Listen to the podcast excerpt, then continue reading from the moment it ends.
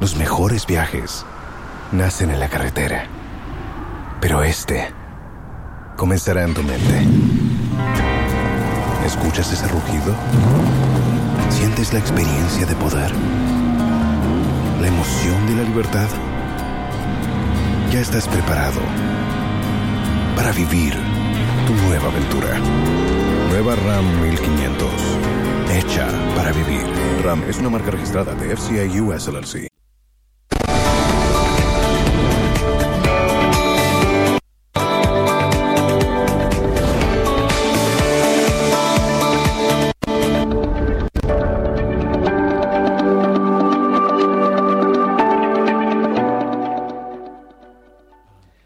Afternoon on the marketplace, Governor of the Bank of Ghana insists losses made by the central bank in 2022 were a risk it took to save the economy from collapsing. Provided the leadership to the industry to navigate through these economic uncertainties and volatilities with policy clarity and focus, safeguarding the stability of the financial system at all costs. We'll have a discussion on this with a banking consultant. Also in this bulletin, Absa Bank Ghana was most profitable bank in Ghana in the third quarter of this year. We have more from the third quarter PwC report on the banking industry. As interest rates return to its upward trajectory for the first time in a month, as government ambitious T-bills target falls short by 30.27 We have details of these and many others lined up for you. Please stay.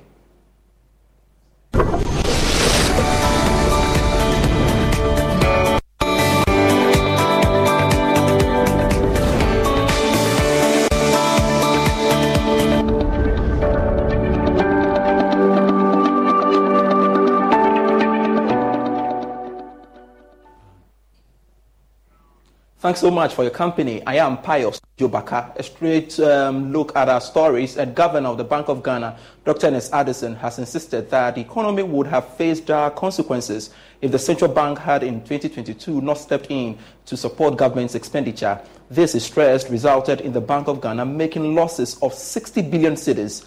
The minority group in parliament has demanded the resignation of the governor after they demonstrated against him. Now, speaking at the Governor's Day annual bankers dinner organized by the Chartered Institute of Bankers, Dr. Addison said the central bank had no option but to step in to save the economy from collapsing last year. We witnessed the banking cleanup exercise between 2017 and 2019, the COVID 19 pandemic in 2020, spillovers from the geopolitical tensions in Europe, and an economic crisis in 2022 that triggered a domestic debt exchange. Despite all these, banks have remained relatively stable and sound, partly because we have provided the leadership to the industry to navigate through these economic uncertainties and volatilities with policy clarity and focus, safeguarding the stability of the financial system at all costs. We're longer in the industry because Absa Bank Ghana was the most profitable bank in Ghana in the third quarter of this year. That's according to accounting and auditing firm PwC's quarterly analysis of the banking industry. According to the report, Guaranty Trust Bank was the most efficient bank in terms of cost to income ratio. Here's more. This is coming on the back of the domestic debt exchange program. Absa Bank recorded a profit of 1.5 billion cedis in the first nine months of 2023, about 103.5% growth year on year. It was followed by Stanbic Bank Ghana with an 84.1% increase in year on year profit to 1.1 billion cedis. Guaranty Trust Bank came third with 57.7% growth in profit to 847.5 million cedis. The least profitable bank in quarter 3 2023 was First National Bank with a 103% decline in profit to about 400,000 cedis. However, all the banks registered profits in the first nine months of this year. For efficiency, GT Bank was first and it was followed by UBA and Absa Bank Ghana. The lowest ranked efficient bank was Consolidated Bank Ghana. In terms of market share, EcoBank remained the biggest bank in Ghana, controlling the share of deposits by 13.1% as of September 30, 2023. It was followed by GCB Bank and Stanbic Bank Ghana with 10.5% and 9.2% respectively. The three banks also controlled the industry loans and advancements with a total of 34.2%. Within the financial market as well, interest rates returned to its upward trajectory for the first time in a month as the government continued to borrow heavily on the money market to finance its expenditure. According to auction results by the Bank of Ghana, the government accepted all bids for the treasury bills to the tune of 3.97 billion cedis, and we've got more for you in this report. Interest rates rose again after going down three times consecutively while the 91-day T-bill went up marginally to 29.56% from the previous weeks of 29.49%.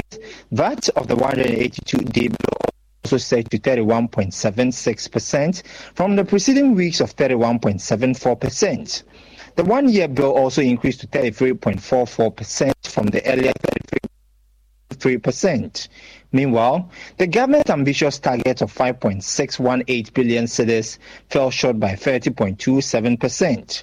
For the second time in a year, the 364-day bill was highly patronized. About 1.854 billion cedis worth of bids were tendered which the government accepted all. It was also followed by the 91-day T-bill in which 1.33 billion cedis were accepted. The 182-day bill witnessed a subscription of 722.99 million cedis. The treasury market is presently the only source of financing for the government as the bond and external debt markets have been shut down for now. This is due to the debt restructuring the government is undertaking. All right, so as we always do, let's make sense out of this interest um, rates development on the money market. Joining us via phone is the head of trading at Republic Securities, Patrick Edem Agama, for more. Patrick, thanks so much for joining me on the marketplace. First off, what could be accounting for the upward trajectory of interest rates on the money market we are seeing for the first time in a month? Well, good afternoon. Uh, what we are seeing is that um, the demand from the government is increasing over over the period. Uh, we've seen it close to 2 billion uh, uh, upward. So we expect the, the limited um, investors investing in the treasury or still trusting the government to be able to um, meet that. For last week, we saw the 5.6 was quite huge. It was an outlier in all the the, the targets we've seen prior to that. So that might be the the main cause. I see. Did we even anticipate this? Um, and what does it mean to the financial market? Well, it, well, we need to uh, keep an eye on what is happening uh, with government with regards to even the IMF standard coming and all that. Because uh, if we see too much desperation from the government, we expect interest rates to go up more, and that will defeat the purpose of trying to even bring the pricing guidance to cap it uh, and even bring it down. We've seen inflation and other indicators try to come down. So if interest rates goes up, that will actually uh, cause more problems. And is it sustainable? What more are we to expect from the money and capital markets this week? Well, for this week, uh, we expect government to target 3.9 billion, which is still uh, quite high, which is about 500 million than the average target is uh, requesting for over the period. And uh, for 3.9, expecting it to also be slightly undersubscribed, but we will watch closely and see how it's closing. All right. Thank you very much, Patrick Agama, Head of Trading Republic Securities, helping us appreciate um, developments on the capital market. Away from that, agri workers are warning that the plans to restrict the importation of some items may result in a significant increase in the prices of some foodstuff. Now, government is seeking Parliament's approval to restrict the importation of some 21 items to help reduce the country's import bill and grow the local economy. But these workers are also worried the development could result in some artificial food shortages on the market Edward Kareweh is the General Secretary of the General Agriculture Workers Union. You know, when you take an economy, mm. it runs in two ways mm. imports and exports. Yeah. Um, you, you import what you cannot produce, mm. or you import as raw materials to facilitate domestic production, or you import just because you want to conserve what you already have. Mm. For instance, there are some countries that have enough oil reserves, and yet they are not exploring it, but decide to import oil to use and protecting that for the future. Yeah. So reasons are there for imports. Mm. You can import to produce, to support domestic production, or you can import to meet situations. Now, when you take Ghana's situation, why do we import? Look, we have just allowed imports to be the order of the day as a, an easier, you know, policy direction to stimulate development. Mm. When in the actual fact, you cannot use imports alone to stimulate development. Mm. It must be backed by production. Mm. So no one would disagree with government in principle that we should put in place measures to reduce imports. Mm. But when you are putting in place measures on the back of government owned policies which have undermined production, mm. immediately after a policy that has undermined production, domestic production, mm. then you create a, a, a, a, very difficult situation in the yeah. economy. Yeah. For instance, the discounted benchmark value uh, policy, mm. which was implemented by government since 2019. Yeah. And the last time, I mean, the time that government actually put it off was in 2023 budget. Yeah. Now, for all these years, it has undermined domestic production. So a year after you have used a policy to undermine domestic production, weaken capacity of domestic industries to produce, you quickly then come back and say, look, I am going to do what? Restrict imports. Mm. When you do that, the likelihood of prices going up is very high mm. because you have not actually nurtured, supported the domestic producers to increase their capacity to be able to meet the, uh, the, the shortfall mm. that the imports will bring. Mm. So that could be yeah. so yeah. problematic. Yeah. And we, so no one will say that we should not put restrictions. It, it, it's a good thing, but the timing and previous policies have raised a lot of question marks about. That's what I get from you. Yes.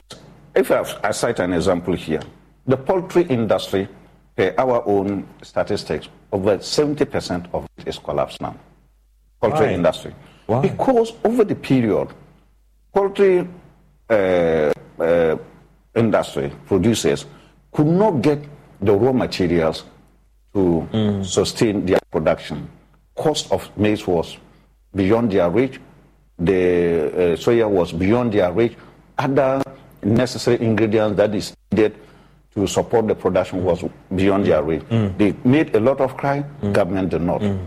Government still promoted the importation of poultry products, mm. you know, mm. into the country. Mm. We are all aware about uh, the LaBianca case where it was about exemptions for importation of poultry products into mm. this country. Mm.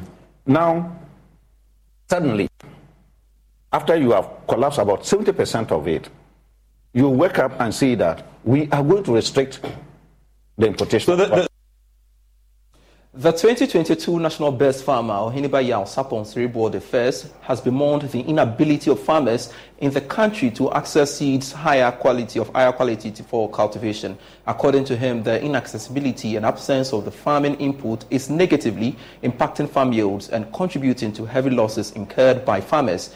Is one of many actors in the agricultural space pushing for improved seeds and a regulated pricing system to boost the sector. Emmanuel Bright Kwiku reports. Agriculture contributes to 54% of Ghana's GDP while providing more than 90% of the food needs of the country. But the sector, which is the backbone of the country's economy, is fraught with farming input challenges, particularly seeds for planting. Inaccessibility to improved seeds for better yields under the changing climate remains a bane to the agriculture sector. This is seen in majority of farmers across the country recording lower yields. Speaking on Love in the Morning 2022 National Best Farmer Oheneba Yao Sapons Ribwa the first was distraught over the challenge. It's not all the issue of land, land, land, land, land. It has become, we are, we are, we are misprioritizing these things. It's not land. It's quality seeds. It's about the yield. You see, somebody is, is, is farming on an acre land. What is the person who out of it?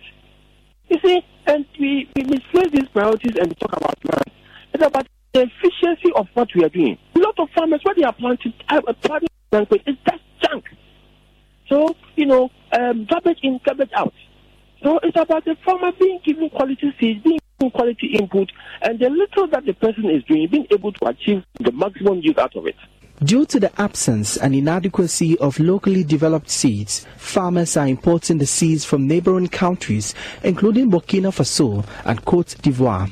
But as a municipal director of Agric, Kwame Kusi says the importation is imposing higher cost burden on farmers. The spring onion, normally they take the seedlings from Cote d'Ivoire because eh, what the farmers are saying, they can not actually cultivate the seeds here so that they can get the seedlings from there. So what they are doing is they, they take the seedlings. That has been a challenge for the farmers. You know that we are importing the whole thing from Burkina Faso. So it's going to reduce costs.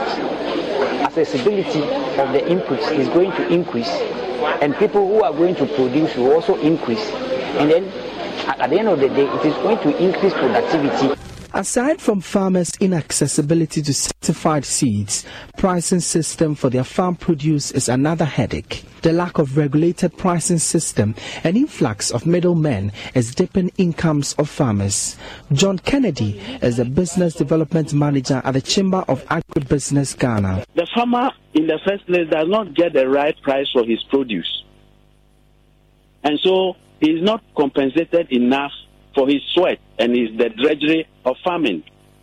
The only sector you see farmers receiving a little more recognition and compensation is the cocoa sector. But what about the cassava farmer? The middleman goes there and then says that I'll buy a basket of cassava at five cedis. And because he needs money to buy salt to go to the farm, he has no choice. He will give it to the, the, the, the middleman and take his five cedis and bring it to Accra and come and sell it for uh, 100 or 200 cedis. And then he has ripped off. He has made a lot of money, and the farmer is still there in the village, uh, uh, still poor. Despite some interventions by the government, industry players in the agri sector believe more could be done to show up the space. For Joy News, my name is Emmanuel Bright Quick.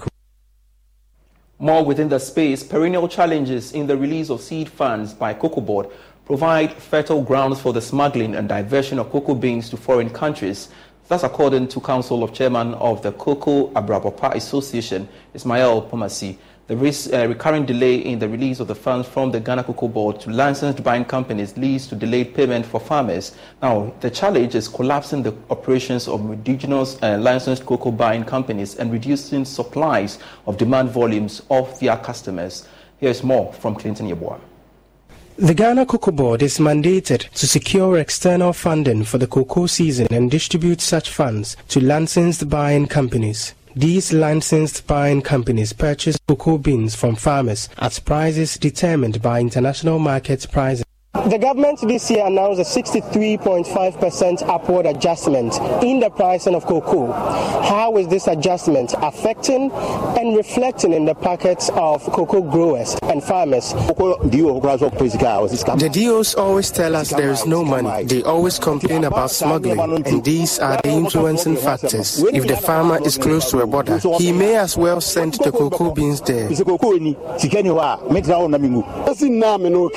Seed funds have not been dispersed to any firm to buy the cocoa beans. So now, after drying the beans, farmers get stuck as to where to take it.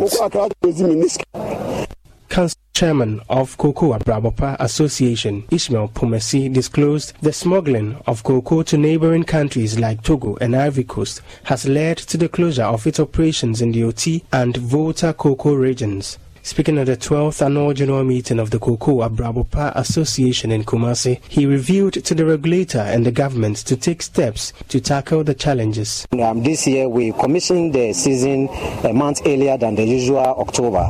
And from October, as we speak now, we are in November. Um, we don't even have um, a CD uh, coming from the regulator, seed fund. And Cocoa Board must provide a long-lasting solution to the perennial um, um, delay in the seed fund. It's very disturbing. Our farmers are, you know, diverting the certified cocoa, and it ends up being conventional cocoa. It is only the certified cocoa that assures our farmers of the uh, premiums that we need. All these uh, uh, neighboring countries, last year we saw that they had good price as compared to us, and most of the farmers, not only the farmers, we also had other um, um, security agents who also colluded with other businessmen to smuggle the cocoa of the country.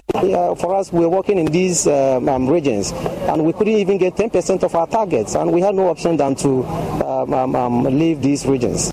Farmers from cocoa growing regions met to reflect on Cocoa Abrabapa Association's stewardship for the year 2022. Sustainability Manager Wilfred Apiong says despite the challenges, the association is committed to improving the livelihoods and incomes of cocoa farmers through gender equity and sustainable cocoa production.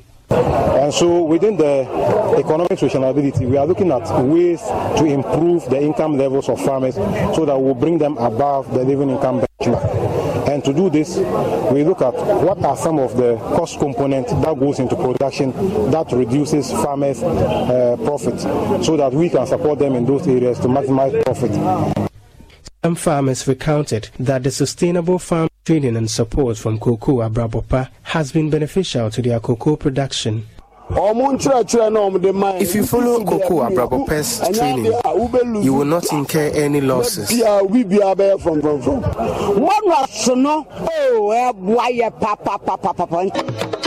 Reporting for Joy News, Clinton, Yeboah.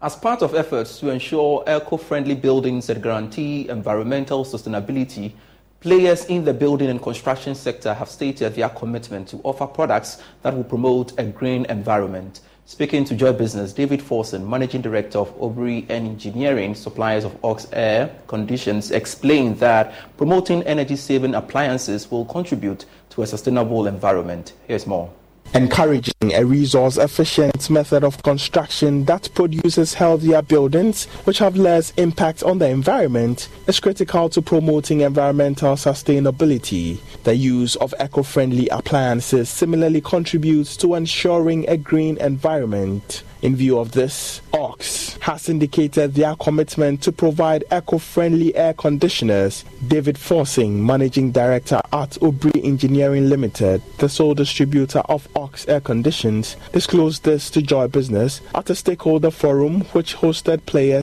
in the building and construction industry. AUX is a very innovative factory. Yes, with an inverter system that we run and they consume um, less energy. We also use um, R410 refrigerant for our air conditioners, which are ozone friendly. So uh, he disclosed the company's intention to invest in the Ghanaian economy by building a manufacturing plant. We are not looking at always importing from China. We've already initiated um, conversations to set up a plant here, still in the pipeline that we are considering. This will create jobs and also um, you know, we will take engineers from here. So it would, you know, now every air conditioning technology that we are enjoying or using is from China or somewhere in Europe or you know America. But then if we set up a plant here, it would help us to engage locally based engineers. So, I mean, their knowledge and all that can go into building some of these technologies used in air conditioning industry. Sales manager in charge of Africa at AUX, Eric Chai, explains the company's willingness to invest in the African market. Um, African market is a has a big potential, but it needs some uh, uh, education and introduction. So this time, I I want to in the future I want give more uh, uh, education about air conditioner knowledge and give our client to introdu- uh, introduce our brand and uh, our good product to the African market. And to some other stories, over 150 females under technical and vocational education and training known as the TVET, as well as science, technology, engineering, and mathematics STEM education, have been paired with industry experts for mentorship. The intervention is under the World University Services of Canada's Invest in Her program to inspire and encourage female mentees to explore opportunities in male dominated fields. Beneficiaries will be guided by mentors to be able to thrive in careers in the sectors of mining, engineering, technology, and technical. Here's more.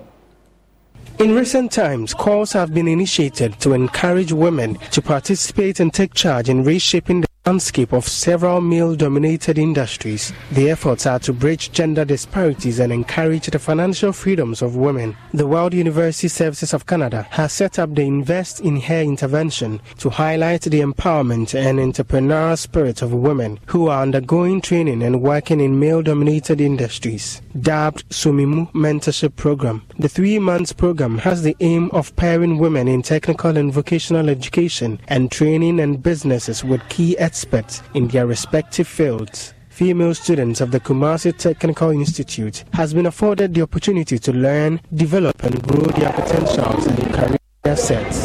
Public Engagement and Advocacy Advisor at Invest, Juliana Ohinewa Amwakuchum says the matching will keep the mentees robust to survive the competitive male-dominated industries. We believe that to ensure that these young women who are participating in male-dominated spaces or in male-dominated trades remain resilient and robust such that they will thrive in these spaces, uh, it wouldn't come easy. We need to get them uh, some mentors who have been in the space for years uh, so that they can actually uh, help them, guide them, and direct them to where they want to get to. Women can.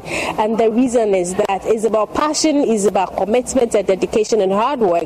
And so with technology advancement, with the fact that things are changing, if you know there are challenges, however, where there's a mentor who will guide and direct you, the probability of these young ladies achieving their dreams is very high. Mentor and facilitator of welding and fabrications at the Kumasi Technical Institute, Lucy Ajaman, is certain the guidance will create opportunities for career insights and networking. Um, I'm going to liaise with them. Um, they know their careers well, um, especially the girls, know what they are they'll be able to do more. And then I'll also make sure that I connect them to some of the industries uh, to go and then work with them and then um, to supervise them, help them in whatever they do, and then advise them, especially in the job prospects and then the education in whatever skill trade that they are learning here. Beneficiaries were excited and expressed eagerness for the training ahead.